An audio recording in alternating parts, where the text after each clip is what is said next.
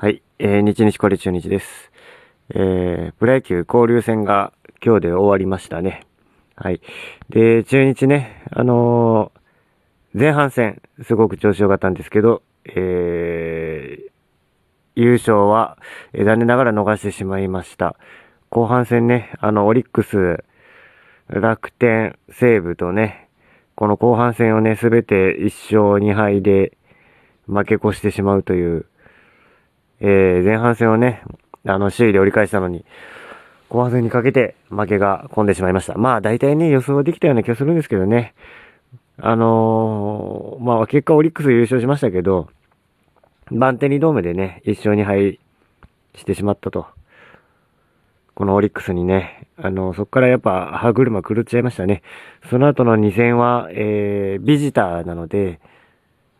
まあ、ビジターだとね、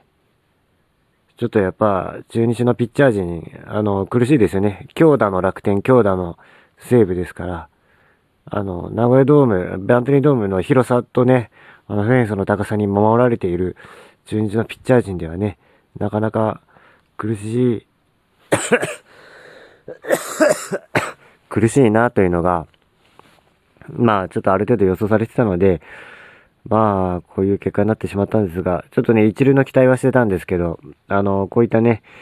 優勝経験がね、長らくないチームなので、ちょっとこういったね、交流戦という、たかが18試合の中なんですけど、優勝争いをしてね、あの、最後勝ち切るっていう、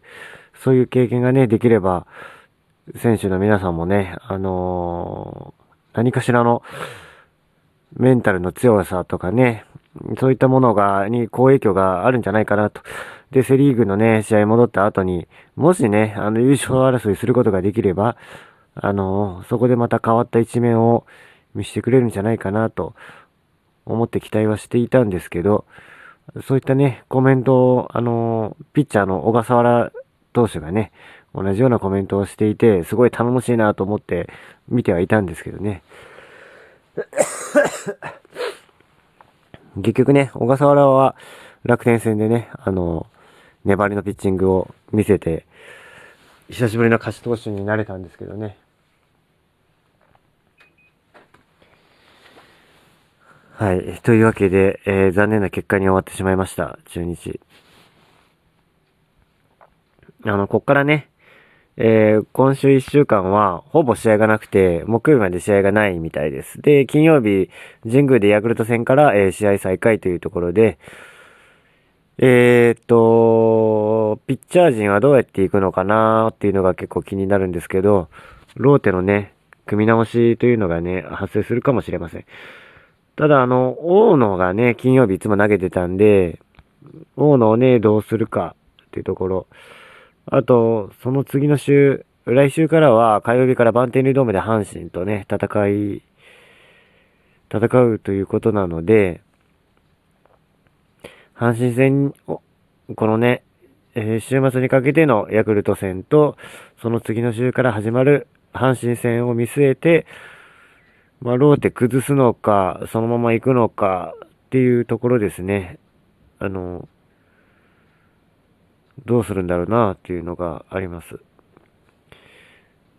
まあ、神宮ですからね。神宮で言うと、うん。個人的にはですよ。神宮に大野を持ってくんじゃなくて、バンテリンドームに大野を持ってきた方がいいんじゃないかと思います。バンテリンドームかつ阪神というね、あの、相性の良さを、えー、考慮するとあの、バンテリンドームに大野を持ってきた方がいいんじゃないかと。で、金曜日から始まる神宮の試合は、柳、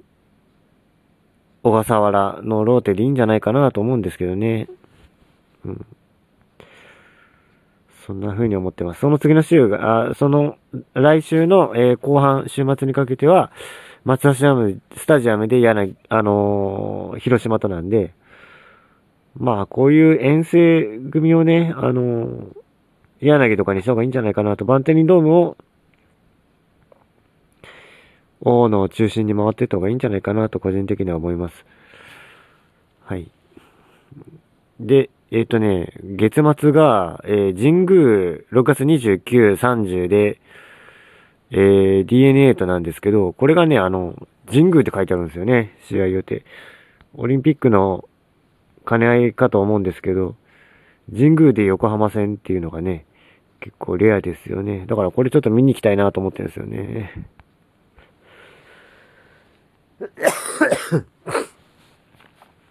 すいません、なんか、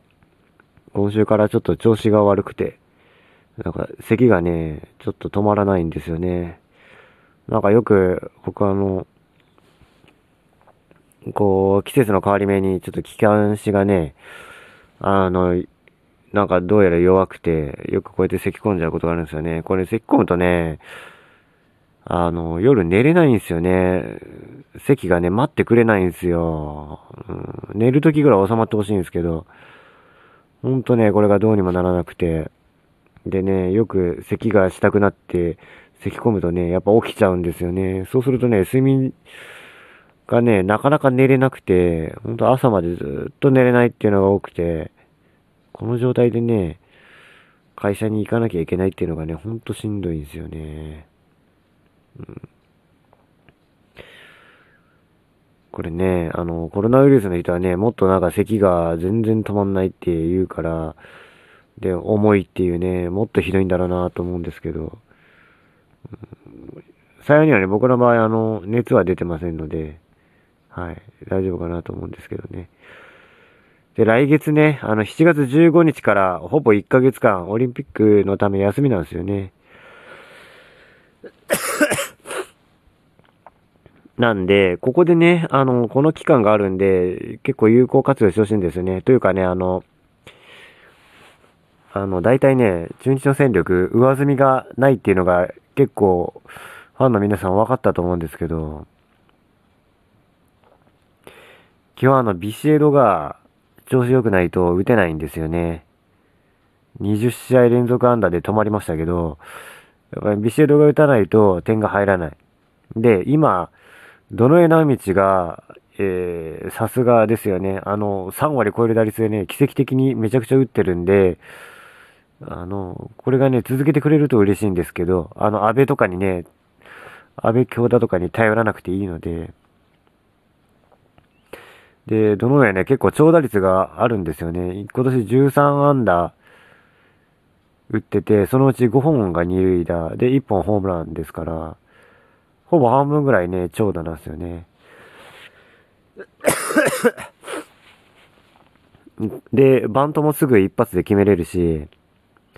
あの、こういったね、あの、どの上が、まあ、でも、例年のね、通算打率からすると2割ですから、2割2分ぐらいですから、まあ今、確変モードだと思うんですけど、でもね、本当に守備もありがたい、あの、うまいし、本当ありがたいですよね。こういった時に勝ちを重ねたいんですけど、なかなかできないですね。うん。でね、大島がね、ちょっとあの、加工気味でとうとう3割切っちゃってますよね。うん。で、あの、まあ、あの、なんだ、上積みが期待できないって言ったのは、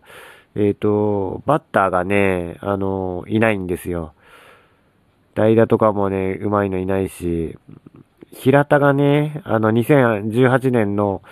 活躍レベルぐらいまで2軍で調子を戻してくれればいいんですけど、なんか、週刊文春オンラインかなの、えっ、ー、と、若さんのあの、記事が出てましたけど、コーチに聞きましたみたいな記事が。平田はね、なんか、そんないいコメントがなかったですよ。なんか見てて。あの、そんなに、まだまだ時間かかるみたいな感じの書き方されてました。であればね、このあの、オリンピック休みの時に、それを利用して、えっ、ー、と、調子を戻してほしいんですよね。でね、京田も本当に、あの、ホームランもね、打てるバッターなんでね、あの、まだ、えっ、ー、と、低めの球に手を出しちゃって、えー、空振りしちゃうっていうことが見られる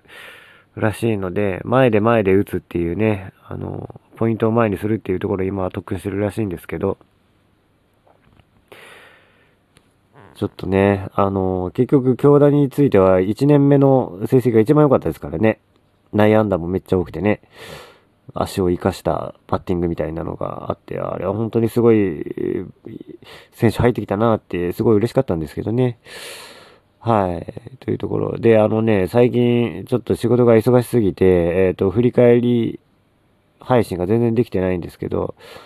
オリックス戦の2戦目からできてないですね。でね、あの、実はね、あの、楽天今年あの宮城で、こぼした宮城だったんですけど、ちょっとね、会社休んで弾丸で行ってきたんですよ、こぼした宮城。ここね、結構いい球場でしたね、めちゃくちゃ。ちょっとね、狭いですけどね。あの、柳で、えー、柳相手が騎でね、騎士に対して8勝1敗、あ、1勝8敗立てだったんですよね。騎士に昔から打てないなと思ってたけど、案の定ね、打てなくて。で、結局負けたんですけど、あのね、島内にね、打たれたホームラン。あれね、まあ確かにいい当たりだったけど、低い弾丸でね、弾道で、あれ、名古屋ドームだったら絶対フェン直とか、まあ、守備位置によってはライトライナーじゃないかなっていうぐらいの当たりだったんで、もうね、本当に球場に負けたって感じはしますよ。というか、あの、球場に守られまくってんだな、中日のピッチャーはっていうのが、ちょっと思いましたね。ただ、やっぱり、そういう野球をやっていくべきですね、中日のピッチャーはね。で、えっ、ー、と、アウェーでは、なんとか5分で乗り切る。で、ホームでは、もう、8割ぐらい勝つっていう、やっぱそういう野球やらないとダメなんじゃないかなと改めて思った次第です。ただね、あのー、宮城ね、結構いい球場でしたよ、本当に。うん、雰囲気あってね、あのー、特徴的な、個性的な形をしててね、あのー、結構いい球場でした。というわけで、ちょっと取り留めのない配信になってしまいましたが、えここらで終わりにしたいと思います。ありがとうございました。